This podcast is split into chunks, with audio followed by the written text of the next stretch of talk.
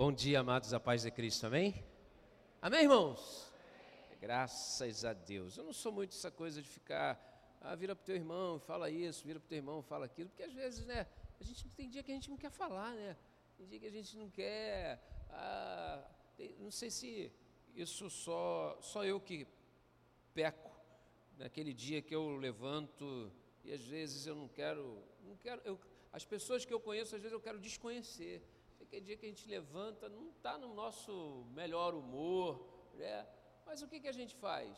A gente tem que viver a vida, a gente tem que caminhar, a gente tem que trabalhar, a gente tem que tocar o barco, não é assim que funciona? Mas tem dia que a gente não está, mas tem dia que a gente está feliz, tem dia que a gente levanta, a gente está dando sorriso sem ninguém olhar para a gente levanta e a gente dá aquele bom dia. Às vezes a pessoa em casa olha e fala assim, o que houve? Viu o passarinho verde? Não vi nem pássaro nenhum, mas a gente já levanta sorrindo. Por quê? Porque a gente tem os nossos bons momentos e os nossos maus momentos, mas uma coisa nunca pode faltar no nosso coração, é gratidão ao Senhor. Então você pode dar um aplauso bem forte ao Senhor nessa manhã, como prova do seu amor e da sua gratidão a Deus. Bom, eu sou o pastor Gustavo, sou pastor na igreja de Nova Vida do Sampaio, que na verdade era a Nova Vida do Jacaré. Aí a gente chamava a igreja carinhosamente de igreja do Lacoste. Mas aí para não ter problemas, né, com a marca, no final a gente não tem que processá-los por usarem, né, a imagem que dá nome à igreja, teve uma alteração documental na igreja, a igreja mudou de endereço, foi para um outro imóvel, e aí então a nomenclatura da igreja passou a ser Igreja Nova Vida do Sampaio, porque o bairro a gente está ali na unha do Sampaio, ou seja, mais um pouquinho é Caxambi, para o outro lado já é Engenho Novo, para o outro lado é Jacaré, enfim. Então, ali nós estamos, né, trabalhando já fazem 7 anos, e nós estamos ali congregando. Sou casado com Dona Karina, que ficou na igreja para poder ajudar lá, que tem almoço lá também na igreja hoje. E temos 3 filhos. O meu mais velho fez agora, semana passada, terça-feira, fez 26 anos, a menina de 23, tem um caçula de 19, depois nós compramos televisão, né, para poder... Né, tem internet hoje, tem Netflix, que bênção, né? Tem Netflix, as coisas todas. E também sou vovô. Os cabelos brancos... já denunciam aí que eu tenho uma netinha de 8 meses. E se tem algum vovô ou vovó nessa manhã aqui, sabe que é uma alegria a gente poder se vingar. Agora é a minha vez. Ela quer doce, ela não pode comer doce. A mãe não deixa, eu não dou. Mas eu falei, mas eu não vou dar não, não vou dar doce. Maria Flor o nome dela.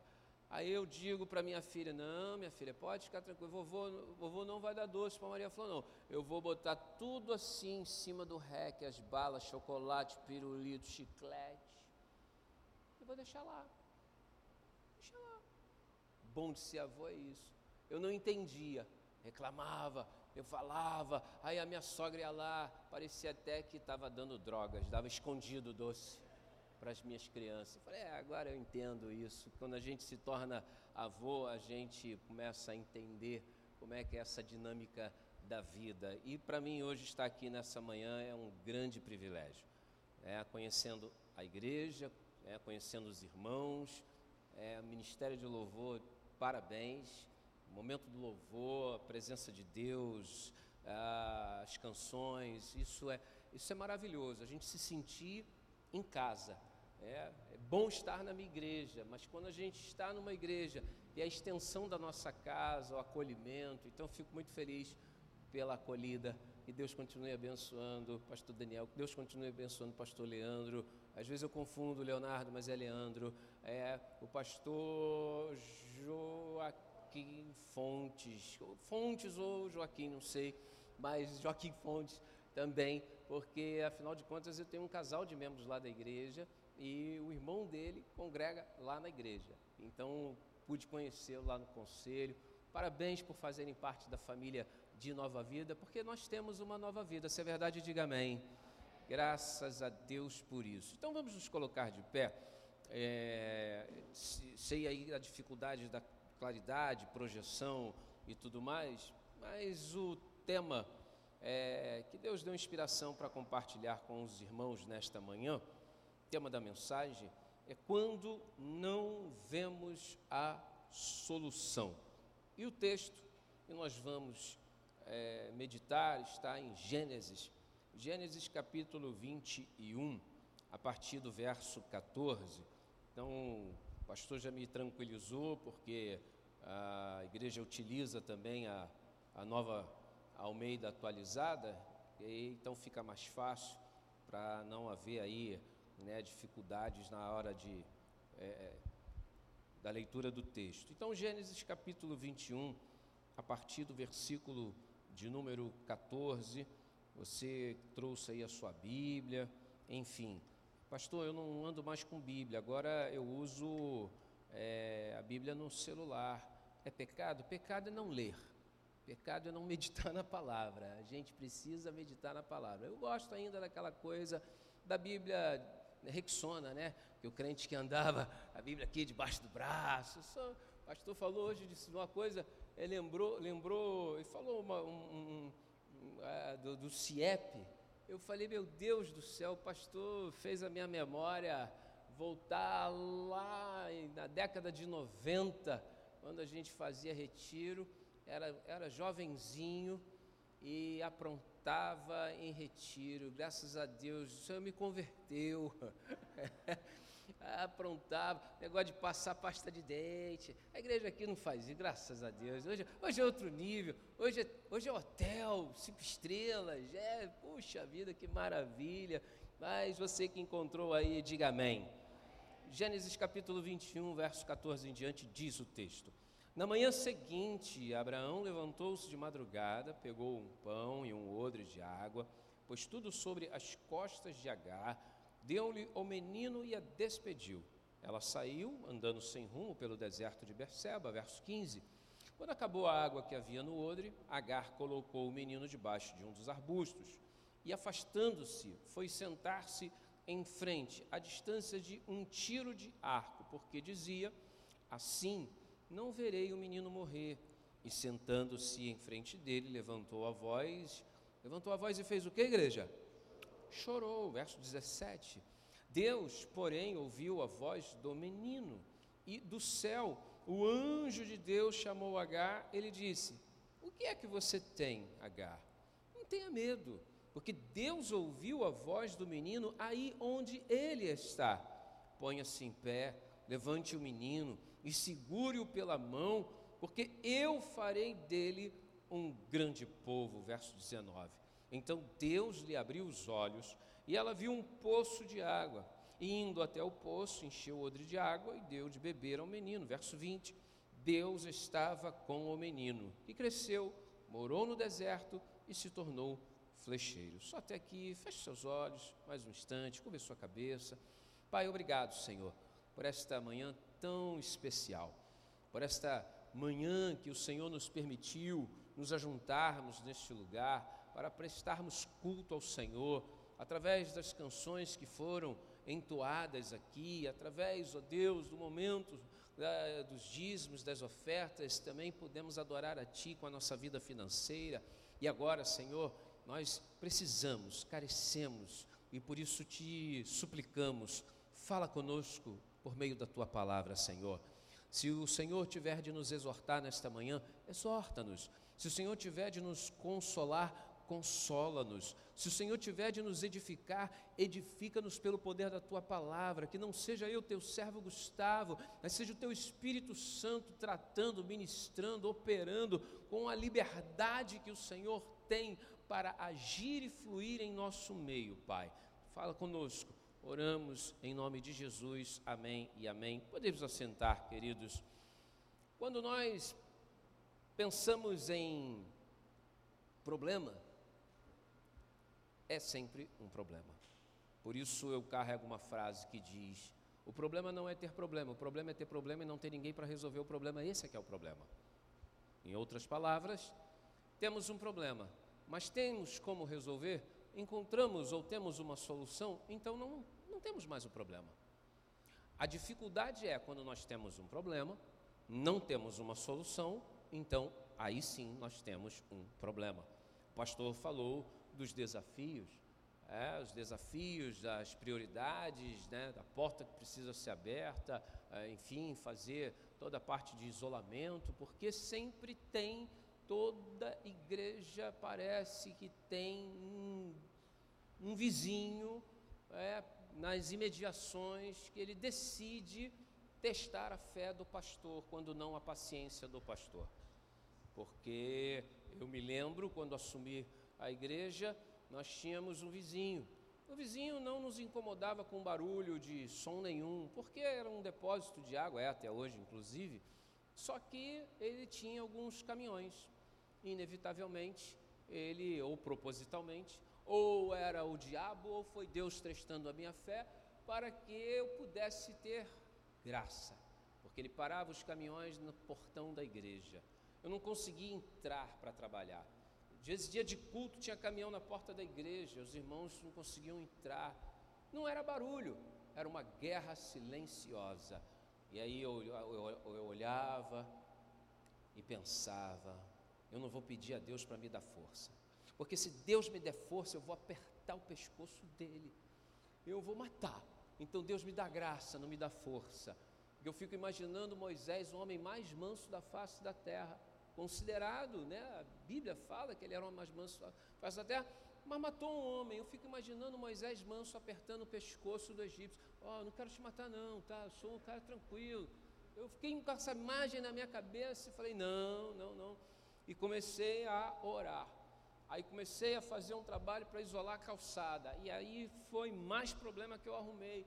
Foi mais dificuldade que eu tive. E aí o pastor sempre precisa de um corpo diaconal. Por quê? Porque eu falava assim, o diácono vai lá e manda tirar o caminhão. Porque se o pastor for, imagina a confusão que dá. Aí o diácono ia lá, aí conversava, o rapaz tirava o caminhão. Mas daqui a pouco passava um tempo, botava o caminhão, os irmãos não conseguiam estacionar na calçada. Foi um horror, foi uma guerra, mas com oração, trabalhando em Deus, se movendo no mundo espiritual, acabou que Deus deu a vitória. Eu não orei para que ele saísse de lá, eu orei para que Deus prosperasse o negócio dele de tal maneira que ele não conseguisse mais ficar ali. Eu não queria que ele fechasse, eu queria que ele pudesse ir para um lugar maior e melhor, mas ele não prosperou, mas ele parou de implicar. A igreja tem seus desafios, precisa de uma solução. Aí, para solucionar o problema, às vezes, de fazer uma adequação, é necessário recurso. Às vezes o problema não é recurso, às vezes o problema é a falta do recurso, que na verdade a maioria dos problemas que a igreja enfrenta é a falta de recurso. Quando o recurso não existe, você não faz, você precisa de recurso, então tem que haver um envolvimento. Qual é a solução? A solução é o recurso, o problema é a falta dele. Às vezes nós não temos a mão de obra. O pastor falou aqui, né, da oferta que o irmão deu do seu tempo em trabalhar a limpeza de todo esse espaço, um espaço grande como esse. Fico imaginando a pessoa, mas aí, pastor, eu prefiro trabalhar sozinho. É porque às vezes é melhor, porque às vezes alguém vai ajudar, atrapalha, atribula o irmão, aí o irmão perde a paz, aí aquilo que o irmão ia abençoar, o irmão já sai dali atribulado. Mas a solução é a mão de obra, aí Deus vai lá e providencia. Então, quando nós enfrentamos uma dificuldade, um problema, há uma tendência no nosso comportamento de nós nos sentirmos desconfortáveis, quando nós não enxergamos uma saída ou quando nós não encontramos uma solução. É como a ideia do deserto. O deserto, ele pode ser uma bênção na nossa vida, como ele pode ser uma grande maldição na nossa vida. Quando é que o deserto é bênção? Quando é Deus quem nos coloca nele. Quando é que o deserto é uma maldição? Quando nós é que vamos por nossa própria conta para o deserto. Jesus foi tentado no deserto, mas quem o levou? O Espírito. O povo de Israel precisou passar pelo deserto. Quem foi que mandou o povo passar pelo deserto? Deus. Então, quando Deus manda, quando Deus coloca, ele passa conosco e a gente suporta. Só que quando a gente está enfrentando esse período do deserto, a gente acha que isso nunca vai acabar, porque os nossos olhos começam a não enxergar a solução e começam a ser colocado no problema. Aí temos um problema, porque a maneira como nós nos comportamos diante das dificuldades, como nós reagimos quando as dificuldades surgem. É muito bom quando nós temos alguém em que a gente sempre que vai conversar e falar de um momento difícil, onde nós não estamos encontrando uma saída, e essa pessoa sempre parece ter uma solução. Eu não sei se você conhece gente assim. Parece que tem gente que é portadora do dom da solução. E ela dá solução para tudo. E eu não estou falando isso de forma irônica, não. Porque tem gente que você vai falar, pessoa, mas se você fizer isso assim, assim, aí você, puxa, é mesmo. Tá vendo? Por isso que eu gosto de conversar. Aí algumas pessoas confundem o texto de Provérbios quando fala que na multidão de conselheiros há sabedoria. Não é na multidão de conselhos, porque às vezes nos conselhos você fica mais confuso do que antes. É na multidão de conselheiros, porque quando os conselheiros se reúnem, eles chegam a um consenso para apresentar uma solução, O problema é quando a gente ouve muitas vozes, a gente ouve muitas coisas e a gente acaba se sentindo perdido. Então, quando nós temos uma pessoa que sempre soluciona aquilo que a gente precisa, é muito bom. Eu tenho um diácono lá na igreja que eu detesto obra. O pastor falou aqui, eu já fico com a minha cabeça assim, penso, meu Deus, eu não gosto de obra. E eu preciso fazer obra na igreja. Nós estamos fazendo um prédio atrás de 3 andares. E aí, já fazem 5 anos que nós compramos o terreno e precisando de recurso para poder iniciar, para dar o pontapé inicial. E um dia estava falando no ofertório, momento do ofertório, e não estava nem no script. E eu disse, pois é, negociamos com a empreiteira, eles nos cobraram o valor, fui lá, botei uma lágrima no canto do olho, chorei. O pastor falou que tem dificuldade para pedir, e eu boto mesmo, aí se uma lágrima não der, eu boto no outro olho, fica 2 lágrimas ali, uma em cada olho, e aí chorei com o rapaz, chegamos no valor, tá bom, esse é o valor, só que tem que ter um sinal. Aí tá bom, esse dia resolvi dividir isso com a igreja. E no momento que eu dividi isso com a igreja, falei, desci, como o pastor fez aqui, recebi os envelopes, uma irmã chegou com o envelope, ela falou assim, pastor, o envelope está vazio. Eu já pensei, misericórdia, vem à frente, ainda dá um envelope vazio, ainda fala que está vazio, pelo menos deixa só saber depois que está vazio. Aí ela disse, pastor, está vazio, porque amanhã nós precisávamos de 10 mil reais, que era o sinal, para poder entregar a empreiteira. E ela disse, pastor, o envelope está vazio, eu só vim para falar com o senhor o seguinte, amanhã eu estou transferindo para a conta da igreja 15 mil reais, o senhor pode começar a obra. Aí quando eu recebi, eu apertei a mão, abençoei a irmã, aí por dentro, né, o pastor fica como? O pastor fica como? Aí não pode dar um pulo, não pode dar um glória, não pode gritar gol, não pode, né? Aí amém, minha irmã, Deus abençoe, mas por dentro, sabe, coração, puxa, saltando de júbilo. Aí eu subi, pensei, muito rápido, pensei, não vou falar nada não, vai que amanhã o banco não abre, vai que amanhã o sistema está indisponível, não vou falar nada não, mas foi o Espírito Santo rapidamente me corrigiu. As pessoas, elas se comprometem pela palavra que elas liberam, então diga à igreja, quando eu falei que a gente já tinha o valor para dar de entrada, Deus enviou ainda mais, porque as pessoas se envolveram ainda mais, então nós iniciamos o trabalho de obra. Eu não gosto de obra, eu não tenho paciência com obra, e um diácono ama obra, e eu falei, meu filho, é você quem vai me ajudar com isso aqui, porque eu prefiro perturbar você do que perturbar os meninos que vão trabalhar. Ele, não, pastor, fica tranquilo, ele deu a solução para um problema, e eu precisava de uma solução, então não tinha, mas acabou, o problema acabou, tem uma pessoa que vai lá e resolve. Isso é maravilhoso, mas nem sempre acontece. Há momentos que somos nós quem precisamos, de fato, trabalhar a solução para o problema. Alguns problemas somos nós mesmos quem criamos. Algumas dificuldades somos nós mesmos quem criamos. E outras a vida coloca diante de nós. E outras o próprio Deus também coloca diante de nós. Não foi isso que aconteceu com Jó?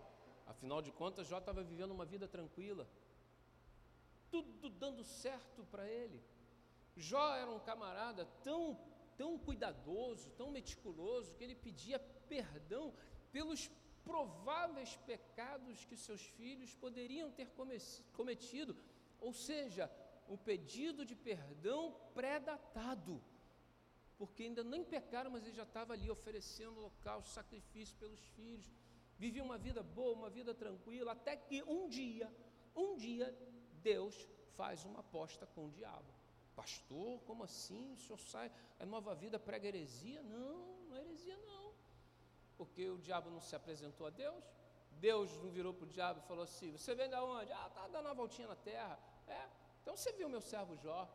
Deus dá testemunho de quem era Jó: íntegro, reto, fiel, temente, e que ainda se desviava do mal. Opa!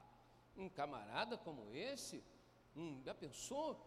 Um membro como esse da igreja, já pensou? Um irmão assim, servindo na obra? Que maravilha! E Deus então fala isso, e o diabo automaticamente já contra-argumenta, mas ele tem tudo. Ou seja, ele não tem problema. Ele tem dinheiro, ele tem filho, ele é o homem mais rico dessa região aqui, ele não tem falta de nada, saúde, ó, faz check-up coração de um menino. Ele não tem problema de sobrepeso, ele não tem problema de ficar, ter que subir uma escada e já botar um palmo de língua para fora.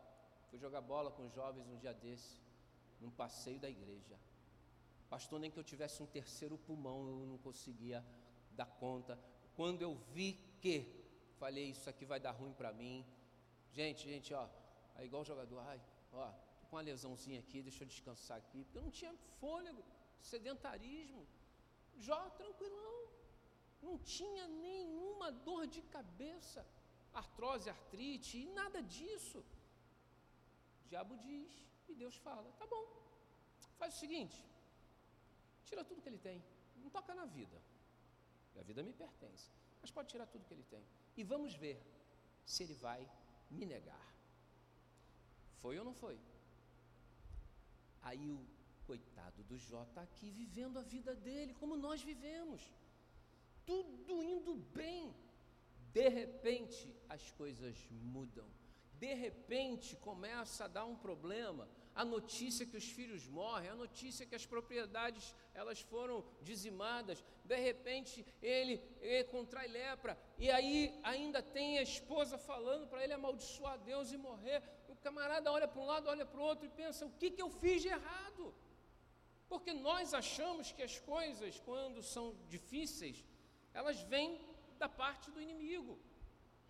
E nós não nos damos conta que talvez seja Deus exatamente fazendo uma aposta para ver se nós vamos negá-lo ou não. Se Deus colocasse a mão no fogo, não me responda, por favor, responda para você. Se Deus colocasse a mão no fogo por você, ele queimaria ou não? O Jó precisou ter uma experiência com Deus. Tudo aquilo não passava de um desejo de Deus para se revelar a Jó, para que Jó pudesse conhecer quem de fato era Deus. Porque Jó, ele havia recebido toda uma transmissão oral ao longo dos anos, que foi passada de geração em geração. Então ele ouvia falar sobre Deus, ele tinha temor, ele tinha reverência, mas ele só tinha ouvido.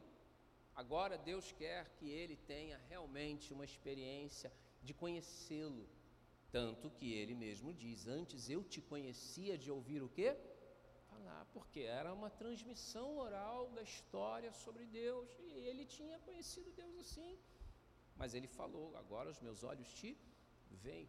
Todo desafio, todo problema que ele passou, a solução só chegou na vida dele quando ele teve uma postura. Porque quando ele resolveu orar pelos amigos, Deus mudou a sorte de Jó. Deus então restituiu, dando tudo de volta e em dobro ao Jó. Pensa comigo, se o Jó que viveu essa experiência, quando nós olhamos para esse texto, nós encontramos um cenário muito delicado. Porque, afinal de contas, o Abraão recebe de Deus uma promessa. E ele teria um filho. Só que a sua esposa, ela duvidou da promessa. E o que ela faz? Ela tenta dar uma solução para o problema, mas que não era uma solução. Aquilo, na verdade, era um problema que ela estaria criando, mas ela não se deu conta. Às vezes, nós somos tomados de ansiedade, e quando a nossa ansiedade ela ganha o nosso coração, a tendência é que nossas escolhas e decisões sempre acabem sendo erradas. A tendência, porque é como fazer compra. Eu não gosto de mercado.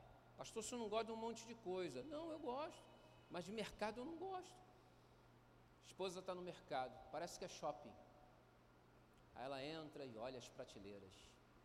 Ah, esse produto é novo, eu não vi isso aqui. E eu com o carrinho, vambora. Aí ela, não, pode ir indo para o caixa, eu só vou pegar umas batatas.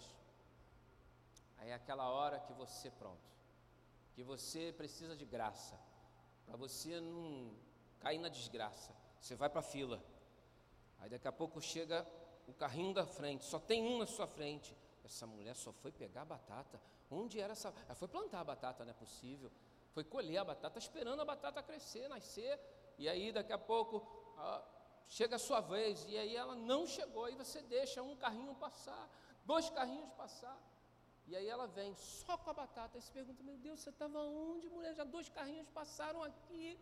Ela disse, não, eu fui ver um outro negócio lá e que me chamou a atenção. Aí chega a vez. Tem aquele dia que é tudo para dar certo. Quando chega a sua vez, a moça acende a luzinha lá, que deu um problema no caixa. Tem que vir um fiscal para destravar, para liberar, e o mercado está cheio, o fiscal não aparece. Aí você fala, Senhor, em espírito, em verdade, porque só misericórdia. Eu não tenho essa paciência com o supermercado. Eu não gosto de supermercado, mas eu aprendi uma coisa, que quando eu vou no mercado, eu não posso ir com fome, porque se você for no mercado com fome, você vai comprar o que você não precisa, e você vai comprar um monte de bobagem, coisa de comer que você não vai comer na hora, que não vai matar sua fome. E quando você olhar a conta lá, está tudo muito caro. O pastor falou, é verdade, está tudo muito caro.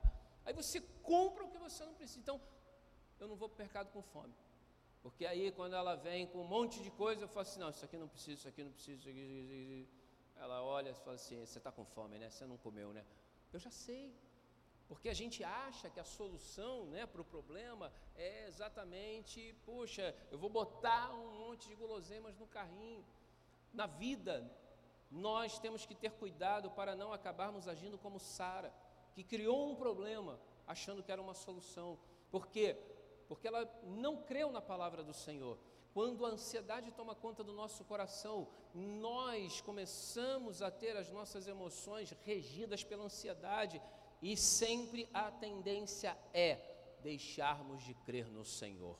Porque uma pessoa ansiosa, ela se desespera. Uma pessoa ansiosa, ela se precipita. Uma pessoa ansiosa, ela acaba trocando, metendo os pés pelas mãos. O que Sara fez? Abraão, não tem problema não, Abraão, a escrava está aqui, Agar, aí ela vai te dar um filho e está tudo certo. E o Abraão, é verdade, sabe? É, tá bom. Toma cuidado com, às vezes, soluções que as pessoas querem dar para o seu problema. E Deus está querendo que você possa abrir os seus olhos e ver e enxergar a solução que Ele está te mostrando, não que outra pessoa está mostrando para você. Naquele momento, Bom, nasce quem? O Ismael. Ismaelzinho cresce e tal, aí nasce o Isaac e você conhece a história. Só que chega um momento que as crianças começam a ter dificuldade, porque o Ismael já começa a implicar com os brinquedos do Isaac. O Isaac meio bobinho, aí o Ismael vai lá, faz igual a minha netinha, agora está fazendo na creche com 8 meses, que vergonha quando eu soube disso. Ela toma a chupeta da boca da outra, ela não chupa a chupeta, mas ela toma. E ela fica olhando para a cara da outra criança, com a chupeta na mão. Aí a tia teve que falar, já fez queixa dela na creche, porque ela agora não implica mais com a chupeta, mas agora implica com a boneca da mesma criança. E eu falei, meu Deus do céu, por que você está fazendo isso, Maria Flor? E sabe o que ela me responde? Nada, não fala. Aí eu falei, gente, não faça isso, mas ela faz, criança faz. O Ismael começou a fazer com o Isaac. Aí Sara não gostou. Sara está incomodada com aquilo. Sara olha e fala assim, isso aí não está legal. Vem cá, Isaac, vem cá. E aí Agar, trabalhando naquela casa já há muito tempo, servindo aquela família há muito tempo, recebe a notícia de que ela tem que ir embora. Porque Sara chamou Abraão e falou, Abraão, eu só não quero mais ela aqui não. Eu não quero mais ela, não quero mais essa criança, porque agora eu tenho meu filho. Pois é, mas foi ela quem criou aquela situação. Nem ela foi capaz de resolver aquele problema que ela mesma criou. Aí o Abraão vai lá e você lê o texto. O Abraão pega um bocado de pão, pega um odre cheio de água, pega, bota dentro de uma mochila e põe nas costas de Agar. E aí diz para ela que ela tem que ir embora. E ela vai embora para onde? Ela vai embora para casa de quem? Ela não tem mais contato, ela não tem mais vínculo, porque a família dela se tornou a família do Abraão. Ela dedicou anos da sua vida servindo a essa família. Agora ela é dispensada. Agora ela é demitida, agora ela tem que ir embora, mas ela não tem que ir embora deixando o seu filho para ser cuidado, ela tem que ir embora com o seu filho. E ela vai embora para onde? O texto diz que ela foi embora, andando pelo deserto de Berseba. Pelo deserto. Deserto a gente logo imagina, um lugar seco, árido, calor de dia, um frio, extremo à noite. O deserto não é lugar de permanência. O deserto é um lugar de passagem. Deus, ele não estabeleceu o seu povo no deserto, mas através do deserto o povo pôde passar. E não entendemos, e às vezes falamos, né? Ah, o povo ficou no deserto porque murmurava, porque o povo reclamava, porque o povo isso, porque o povo aquilo. Mas às vezes as pessoas se esquecem do que o texto diz, que o povo, ele só podia se movimentar no deserto quando a coluna de nuvem se movimentasse ou a coluna de fogo se movimentasse, porque de dia era nuvem, à noite era coluna de fogo. Então, quando a nuvem ficava parada, o povo tinha que ficar parado. Se a nuvem ficasse parada 3 anos, o povo não podia levantar acampamento, porque aquela coluna de fogo à noite, aquela nuvem, coluna de nuvem de dia, era Deus, era a presença de Deus. E nós não podemos nos mover se a presença de Deus não se move. Nós não podemos ir numa direção onde Deus não está indo, porque se nós formos na direção onde Deus não está indo, nós vamos encontrar muito mais problemas do que imaginamos. Mas se nós andarmos na direção que a nuvem se move, nós vamos encontrar problemas, só que sempre Deus vai nos permitir também encontrarmos a solução. Essa é a diferença. Agora, Agar não escolheu andar no deserto, ela foi posta no deserto. Ela agora caminha, ela vai andando, e a provisão que ela tinha não era muita. O Abraão era um homem rico, o Abraão era um homem de posses, o Abraão era um homem que tinha muitos servos.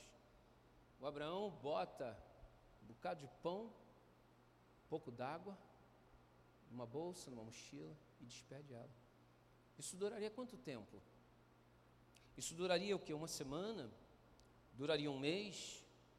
Abraão não se preocupou, não pensou, ele não teve esse sentimento de imaginar que, olha, e se isso levar mais tempo do que o necessário, se ela não encontrar, não.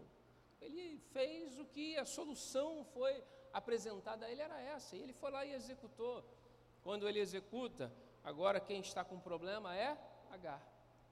Agar que não fez absolutamente nada diferente daquilo que disseram para ela fazer, porque não foi ela quem quis dar um filho a Abraão, foi a patroa dela que disse para ela, olha, você vai dar um filho para o meu marido, para que ele tenha uma descendência.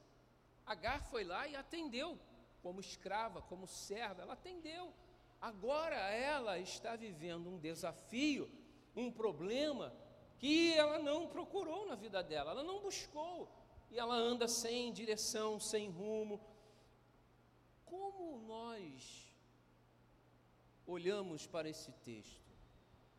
Como nós enxergamos a nossa vida na vida de Agar, dentro desse cenário? Porque uma vez que ela sai pelo deserto sem direção, sem rumo, sem saber o que fazer, sem saber como serão os seus dias, e agora ela se dá conta de que acontece um pequeno detalhe. Ela se dá conta de que a água acabou. Que decisão tomar numa situação como essa? Eu vou voltar lá, eu já andei a beça, eu vou voltar lá e vou pedir água, eu vou voltar aqui, vai acabar de novo. Nem que Abraão me desse um caminhão-pipa. Não vou ter condições. Eu faço o que agora? Quando você não consegue encontrar a solução para o problema que você está vivendo, o que vem à sua mente e o que vem ao seu coração numa situação como essa? Leia comigo novamente o texto, por gentileza. Volte em Gênesis capítulo 21, versos 15 e 16, por favor. Quando acabou a água que havia no odre, Agar colocou o menino debaixo de um dos arbustos e, afastando-se, foi sentar-se em frente à distância de um tiro de arco, porque dizia, assim, não verei o menino morrer. E, sentando-se em frente dele, levantou a voz e chorou. Chorou. Quantas vezes o desespero já bateu no seu coração? Quantas vezes você já se viu completamente sem saber o que fazer e uma angústia começa a lhe dominar e você de repente só sente vontade de fazer o quê? Sentar e chorar. E talvez você já tenha feito isso. Eu já fiz isso. Sentar e chorar, não tenho o que fazer. Fazer o quê? Não há nada que eu possa fazer. Ela olha e pensa, meu filho vai morrer. Ela não estava preocupada com ela estava preocupada com o menino. A dor dela era a dor de uma mãe que se compadecia do seu filho, porque é muito interessante. Essa coisa da maternidade é algo muito peculiar mesmo para a mulher, porque a mãe, ela é capaz de fazer algo que muitas vezes o pai pode até fazer, mas a mãe já fez primeiro, que é quando só tem um pouquinho de carne na panela, um pouquinho de arroz, um pouquinho de feijão, que só dá para uma pessoa comer. Aí o filho chega e fala assim, puxa mãe, estou com fome. E ela diz, tá bom meu filho, pode comer. Não, mas só tem esse pouquinho aqui, mãe, você já comeu? Não, meu filho, eu não estou com fome, não. Ela deixa de comer, mas ela não consegue suportar a ideia de que o seu filho não tem o que comer. A mãe deixa de comprar para ela, mas não deixa de vestir e calçar um filho. Você consegue pensar na dor que Agar estava sentindo nesse momento? Em ver o Ismael debaixo daquele arbusto, e ela se distancia e fica mais ou menos na direção, e ela se distancia porque ela não queria que o filho visse ela chorar. Quantas vezes você chorou e não quis que o seu cônjuge visse você chorando? Seu filho, sua filha visse você chorando. Você chorou em silêncio, chorou internamente. Agar olha para o menino e pensa: um filho que foi gerado no coração, que eu não pedi, que eu não busquei, mas que é a minha extensão, e agora vai morrer nessas condições, a boca seca, desidratando, os olhos já começam a criar aquela crosta em volta, e o menino fraco ali, só esperando a morte chegar. Quando nós estamos vivendo um tempo de desespero, nós não conseguimos ver a solução. Quando nós estamos enfrentando uma angústia e deixamos que ela tome conta da nossa alma, nós não conseguimos ver outra coisa a não ser o sofrimento. Nós colocamos os nossos olhos na dor. O problema é que nós os mantemos na dor. E Deus está dizendo para mim e para você: não coloque os seus olhos na dor, ainda que você a veja, mas não os mantenha na dor. Olhe para o alto, porque do alto vem a sua salvação. Elevo os meus olhos para o monte, e é de onde me vem o socorro e a minha salvação. Naquele instante, ela chora. Sua tristeza, sua dor, ela coloca o filho ali, se afasta. Então, só tinha uma única certeza no coração de Agar: eu não vejo a solução. E o que acontece é que a morte será iminente. Mas interessante, porque no decorrer do texto nós lemos, versos 17 e 18, você pode voltar comigo neles, por gentileza, que vai nos falar a respeito de um posicionamento que não era por parte de Agar. Verso 17 diz: Deus, porém, ouviu a voz do menino, e do céu o anjo de Deus chamou Agar. Ele disse: o que você tem, Agar? Não tenha medo, porque Deus ouviu a voz do menino aí onde ele está. Ponha-se em pé, levante o menino, segure pela mão, porque eu farei dele um grande povo. O que esses dois versículos nos dão de informação? Nós lemos onde diz que Deus ouviu a voz do menino. Não sabemos o que esse menino disse, não sabemos o que ele falou, mas eu imagino que esse menino orou. Porque esse menino, ele era capaz de fazer uma oração. Ele foi ensinado por quem? Abraão. Ele não foi educado nos princípios do paganismo. Ele não foi educado nos princípios do mundanismo. Ele foi educado e foi criado nos princípios do temor a Deus. Ele conheceu a Deus por intermédio do seu pai. Ainda que numa situação que não deveria ter acontecido aos nossos olhos, mas havia um propósito de Deus para que isso acontecesse, agora o menino, ele faz aquilo que ele viu talvez o seu pai fazer em alguns momentos. Ele faz exatamente aquilo que ele aprendeu enquanto ele teve a chance de conviver com o pai. Ele ora. O que ele diz na sua oração, não sabemos, porque Moisés não nos relata quando escreve o Gênesis. Mas o que nós podemos afirmar é que esse menino orou. E ele não orou pedindo com certeza por ele, não. Ele orou porque ele viu a tristeza na sua mãe, ele viu o sofrimento da sua mãe, ele viu a angústia da sua mãe, e eu posso cogitar que ele tenha dito: Deus, mesmo que eu morra, mas cuida da minha mãe, ajude minha mãe está sofrendo com tudo que ela vem passando, minha mãe está sofrendo com tudo que ela vem enfrentando.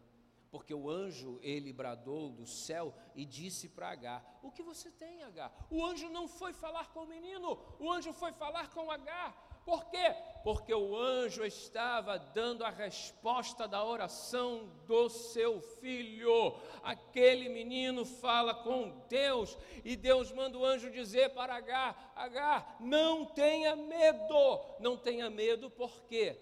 Porque Deus ouviu a voz de quem? De Agar? Não, porque Agar não orou. E isso acontece muitas vezes conosco, quando nós estamos tomados de medo por conta do problema e o vemos maior do que o que ele realmente é. Ao invés de fazermos como Davi fez, ele olhou para o Golias, mas não o chamou de gigante. Quem chamava o Golias de gigante eram os filhos de Israel. Davi chamou Golias de incircunciso filisteu. Às vezes o camarada do bar que está atribulando a igreja é um incircunciso filisteu. Não olhe para ele como um gigante, olhe como um obstáculo que será vencido pelo poder do Senhor de forma sobrenatural. Quando nós olhamos para o problema e o vemos como um gigante, pronto, já fomos dominados. Agar não orou. Ela esteve na mesma casa por muito mais tempo, com certeza, do que o Ismael tinha convivido. Mas o Ismael aprendeu que falar com Deus, interceder por alguém, é algo que manifesta o sobrenatural de Deus. Quando nós intercedemos, nós estamos tirando a nossa dor e trazendo-a do outro e colocando-a diante de Deus. Ou seja, eu deixo de me importar com o que eu estou passando para me importar muito mais com o que o outro está passando. Deus se agrada quando a gente intercede. Deus nos fez reis e sacerdotes. O papel do sacerdote era interceder pelo povo, e é isso que nós precisamos fazer, intercedermos uns pelos outros. O menino intercedeu pela sua mãe. O anjo disse para ela: Deus ouviu a voz do menino aí onde ele está. Onde você está, no meio do teu problema, debaixo desse arbusto, Deus também estará ouvindo a sua oração. E ele tem muito mais do que apenas a solução, porque na verdade, quando o anjo diz para Agar: coloque-se de pé, levante o menino, pegue-o pela mão, porque eu farei dele um grande povo. Quando Agar ouve essa última fala do versículo 18, aqui há uma promessa. Espera aí, se Deus vai fazer do meu filho um grande povo, então meu filho não vai morrer. Então, Deus garantiu a sobrevivência do meu filho. Deus garantiu a existência do meu filho, não porque ela estava agora feliz pelo fato dele ser um grande povo, não, de Deus suscitar uma nação a partir de Ismael, os ismaelitas, os árabes, como nós sabemos que até hoje vivem o conflito que existe lá no Oriente Médio por causa disso, mas pelo simples fato dela saber que Deus estava garantindo a existência do seu filho. A partir daquele momento, Agar, ela então enxerga o que ela antes não era capaz de enxergar, não com seus olhos naturais ainda, mas agora o seu coração já não estava mais tomado de medo, porque a fala do anjo para ela foi: não tenha medo. O medo, quando nos domina, ele nos rouba a fé, e sem fé é impossível agradar a Deus. O medo, quando nos domina, nós então não conseguimos dar passos na direção que precisamos, não conseguimos tomar as decisões importantes que precisamos e não conseguimos enxergar a solução que nós precisamos enxergar. Ter medo é importante, desde que seja em doses homeopáticas, porque ninguém vai sair pela rua no momento de tiroteio. Na época da pandemia, nós lá não fechamos a igreja. Tínhamos uma palavra de Deus. E aí algumas pessoas disseram: pastor, você é maluco, você... Tá bom, fale com Deus. Mas tomamos todas as medidas necessárias na época. Afastamento, isso. E um dia um diácono falou: pastor, mas o senhor né, continua aí com a porta aberta. Eu falei, meu filho, a porta é aberta, mas não estou mandando ninguém vir, não estou obrigando ninguém vir, a igreja está aqui, a gente está fazendo culto aqui. Cada um encontrou a direção que Deus deu. Aí ele falou, mas aí o senhor manda fazer o afastamento e manda, então porque o senhor acha que, o senhor faz o culto, mas ao mesmo tempo o senhor que está com medo? Eu falei assim, não, é que eu aprendi na Bíblia que não tentarás o Senhor teu Deus. Então, te passa o que tem que passar, bota o termo que tem que passar, porque a verdade é a seguinte, ninguém morre, nem antes e nem depois da sua hora, porque os nossos dias já foram contados pelo Senhor. Como crentes, nós temos a certeza de que o morrer em Cristo é lucro para a nossa vida. Mas, Senhor, deixa a gente ficar mais um pouquinho, né? Deixa a gente caminhar mais um pouquinho. Agar não estava preocupada em morrer. Agar não queria ver o seu filho morrer. O menino não estava preocupado em sobreviver. O menino não queria ver a sua mãe sofrer. O anjo diz, não tenha medo, Agar. Não deixe que o medo te domine. Não deixe que o medo impeça você de enxergar a solução. A promessa, quando é feita, agora o coração de Agar se coloca, um coração que aprendeu a descansar em Deus. E aí, nesse momento, nesse exato momento, Deus, então, promove algo que até então não havia sido permitido que ela visse. Volte no texto, por gentileza, versículo de número 19. Então Deus lhe abriu os olhos, e ela viu um poço de água. Indo até o poço, encheu o odre de água e deu de beber ao menino. Irmãos, será que alguém seria capaz, alguém poderia imaginar que no momento em que o anjo que estava falando com ela a manteve distraída e um outro anjo, um anjo topeira, veio e foi abrindo um poço aqui? Será que alguém teria condições de pensar que isso aconteceu? Claro que não, porque isso não aconteceu. Um anjo roto-rooter que chegou lá e agora tem um poço, aí ó, rapidinho, ó, já terminei aqui, ó, já libera ela aí, aí agora, ó, abre o olho, ó, lá vem o poço, ó, lá, ó. O poço estava lá o tempo todo. Aquele poço não foi aberto naquela hora, não foi aberto naquele instante. Deus não parece poço, pum, tchum, coisa de Aladdin, não, filme da Disney, da Marvel, não. O poço já existia. Mas por que ela não viu? Porque ela estava com medo. Quando nós estamos tomados, volto a dizer, pelo medo, pela ansiedade, a gente enxerga o problema maior. A gente acredita que não tem solução. A gente acha que aquilo é impossível. Deus, ele age no sobrenatural e nós sabemos. Você crê? Diga amém. Jesus ressuscita Lázaro, mas ele manda que a mulher tire a pedra. Ele não tirou, mas ele podia ter tirado. Parece que Jesus estava com uma má vontade naquele dia, mas não era. Ele manda que ela tire, ele não tirou. Ele tinha poder para fazer com que a pedra até levitasse, desaparecesse, sumisse, caísse no mar. Se uma fé do tamanho de um grão de mostarda pode dizer para um monte, passa daqui para acolá, Jesus falava para uma pedra dessa, isso era tranquilo. Mas ele não fez. Ele mandou que tirasse. Óbvio que ela não sozinha tirou, as pessoas que estavam ali perto dela ajudou nesse processo. Só que quando aquele sepulcro estava aberto, Jesus não falou para ela assim, agora você vai lá e manda o Lázaro vir. Não, ele não fez isso. Aí ele se colocou lá, levantou as mãos, orou, falou, pai, olha, eu estou orando, não é porque eu não, porque eles aqui me ouçam e tal, para que saibam que o Senhor me ouve. E aí, Lázaro, vem para fora. Aí o Lázaro vem saltitando, com todo enfaixado. Aí Jesus olha para o Lázaro enfaixado, não dá um abraço nele não. Jesus fala assim, agora tirem as ataduras.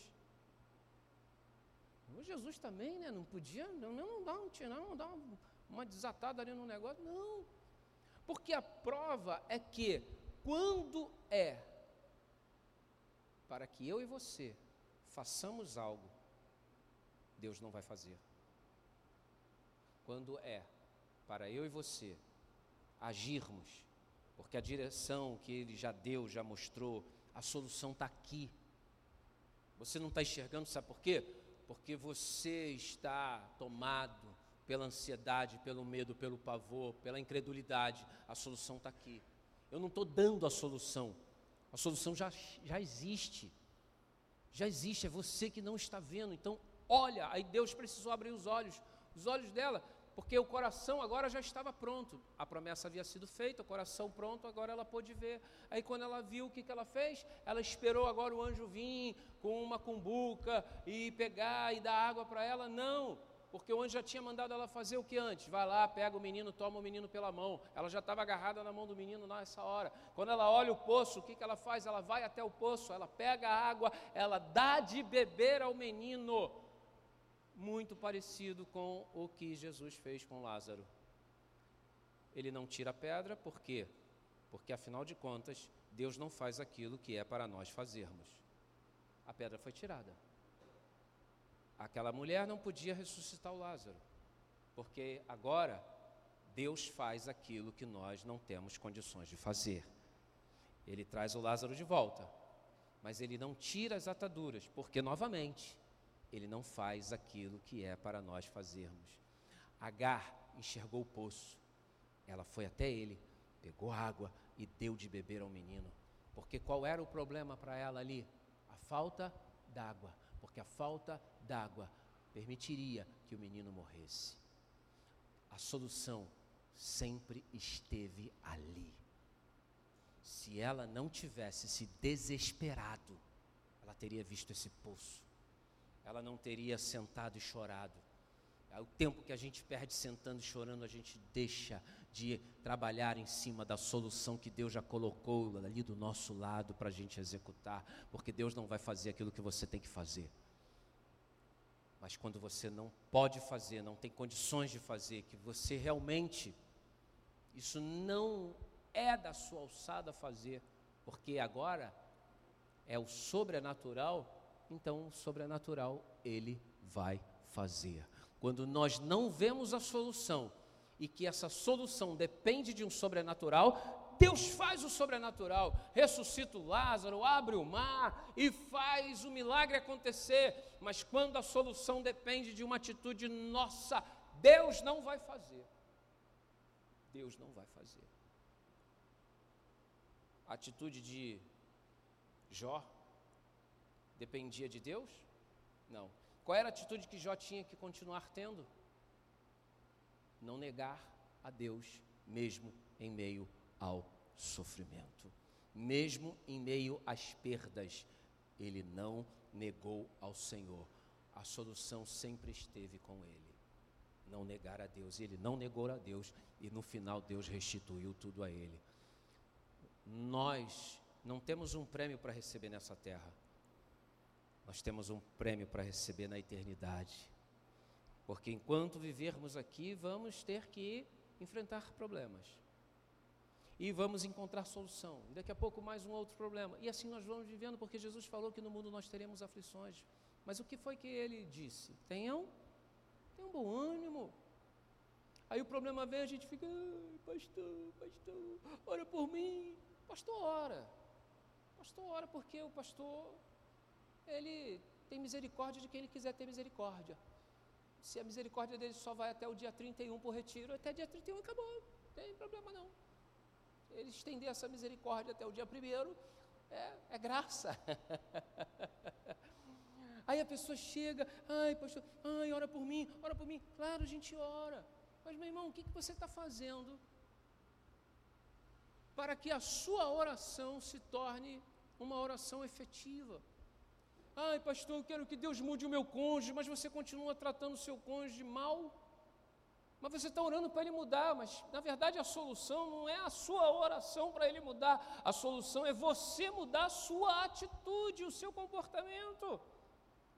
Ai pastor, meu filho está tão rebelde, meu filho pequenininho, ele não quer comer, ele não come nada, só come doce, só come bala, porque você dá, é você que dá. Igual eu vou fazer com a Maria Flor, vai ficar lá, não vou dar nada, eu vou deixar lá, tá lá, pode comer. Não estou dando nada a ninguém, não. Vovô, quer cocóia, quer Coca-Cola. acho que no céu vai ter Coca-Cola, porque o céu é um lugar de delícia, Coca-Cola é uma delícia. Pois é. Aí imagina a criancinha, vovô quer Coca-Cola, mas pai não dá Coca-Cola para a menina. Eu não estou dando. Maria Flor, o copo está aqui, ó. Não tenho nada com isso. Não tenho nada com isso. Aí depois a gente reclama. Aí não põe limite nos filhos e depois a gente reclama da indisciplina. Aí a gente ora, pedindo para Deus fazer uma coisa que somos nós quem temos que fazer. Deus abre uma porta para mim, mas eu fico dormindo até meio-dia, todo dia. Pastor, ora, pastor, para eu poder ser aprovado na faculdade, pastor. Mas o circunciso não estuda. Pastor, ora por mim para sair a minha promoção lá no trabalho. Mas quando o patrão pede para ficar até mais tarde, ele é o primeiro a rapar fora. Não faz hora extra. Não faz o que precisa fazer e quando faz, não faz mal feito. Aí depois fala, poxa, pastor, estou desempregado, o inimigo é sujo. O inimigo? Você é o seu próprio inimigo. Atribuímos ao diabo muitas coisas que somos nós quem fazemos. Mas oramos para Deus fazer, mas Deus não faz, pastor. Parece que quanto mais eu oro, pastor, mais assombração me aparece.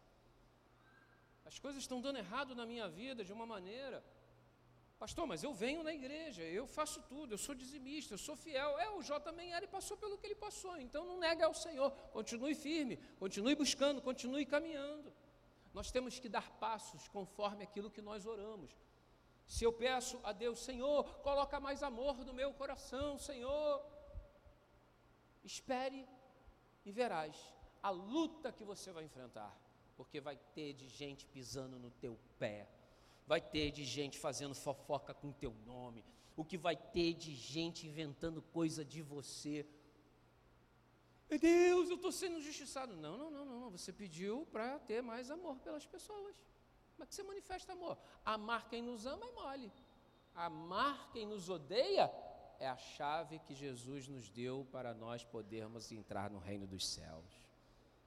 A solução muitas vezes está ali, do nosso lado, perto da gente, e a gente acha que a solução, toda a solução tem que vir do alto. Não, existem aquelas que virão do alto sim, mas existem aquelas que só você abrir os olhos e você vai enxergar, e quando Deus te mostrar, vai lá, pega a água do poço e dá de beber a quem tem sede.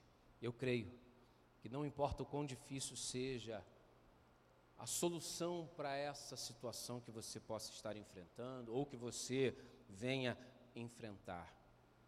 O que nós precisamos ter em mente, mesmo que esse cenário nos faça chorar algumas vezes. Chorar é normal, o que a gente não pode é ficar chorando a vida toda. Permanecer chorando a vida toda não é isso que Deus quer para nós. Ainda que você sinta a dor, ainda que você sinta a angústia, mas lembre-se, é Deus quem vai nos permitir olharmos na direção certa para onde está a solução. E talvez ela já foi mostrada a você. Talvez nessa manhã, enquanto a mensagem havia alcançando e ganhando o seu coração, Deus já foi mostrando, Deus já foi direcionando. Por isso que, quando você não encontrar, quando você não conseguir ver, não se desespera não. Não entre em desespero. Mantenha a sua confiança no Senhor, porque o Senhor, como não deixou Ismael e Agar morrerem naquele deserto, Ele também não vai deixar você morrer nesse deserto. Que Deus os abençoe em nome de Jesus. Aleluia, você pode aplaudir ao Senhor.